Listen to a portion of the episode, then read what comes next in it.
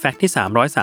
330 ความเชื่อเกี่ยวกับเพชร ในแต่ละยุคและภูมิประเทศมีความแตกต่างกัน เช่น 1. ชาวกรีกโบราณเชื่อว่า เพชร คือหยาดน้ำตาของเทพเจ้า โดยคำว่า diamond มีรากศัพท์มาจากภาษากรีกคือ adamas มีความหมายว่า ไม่มีใครเอาชนะได้ หรือไม่เคยแพ้ใคร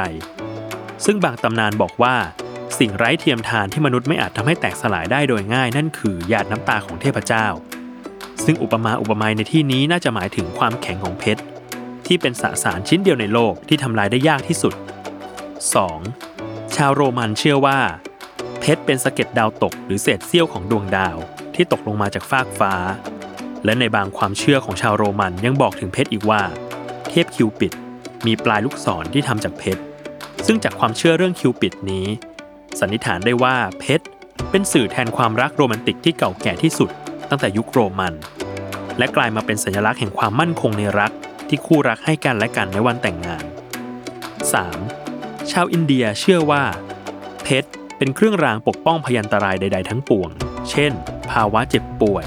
ทุกขลาภและปีศาจร้าย อีกทั้งยังนำโชคและความสำเร็จมาสู่ผู้สวมใส่อีกด้วย นั่นจึงทำให้เพชรเป็นทั้งเครื่องมือสะเดาะเคราะห์ และเรียกเสน่ห์ในทางโหราศาสตร์ของชาวอินเดียอย่างหนึ่งนั่นเอง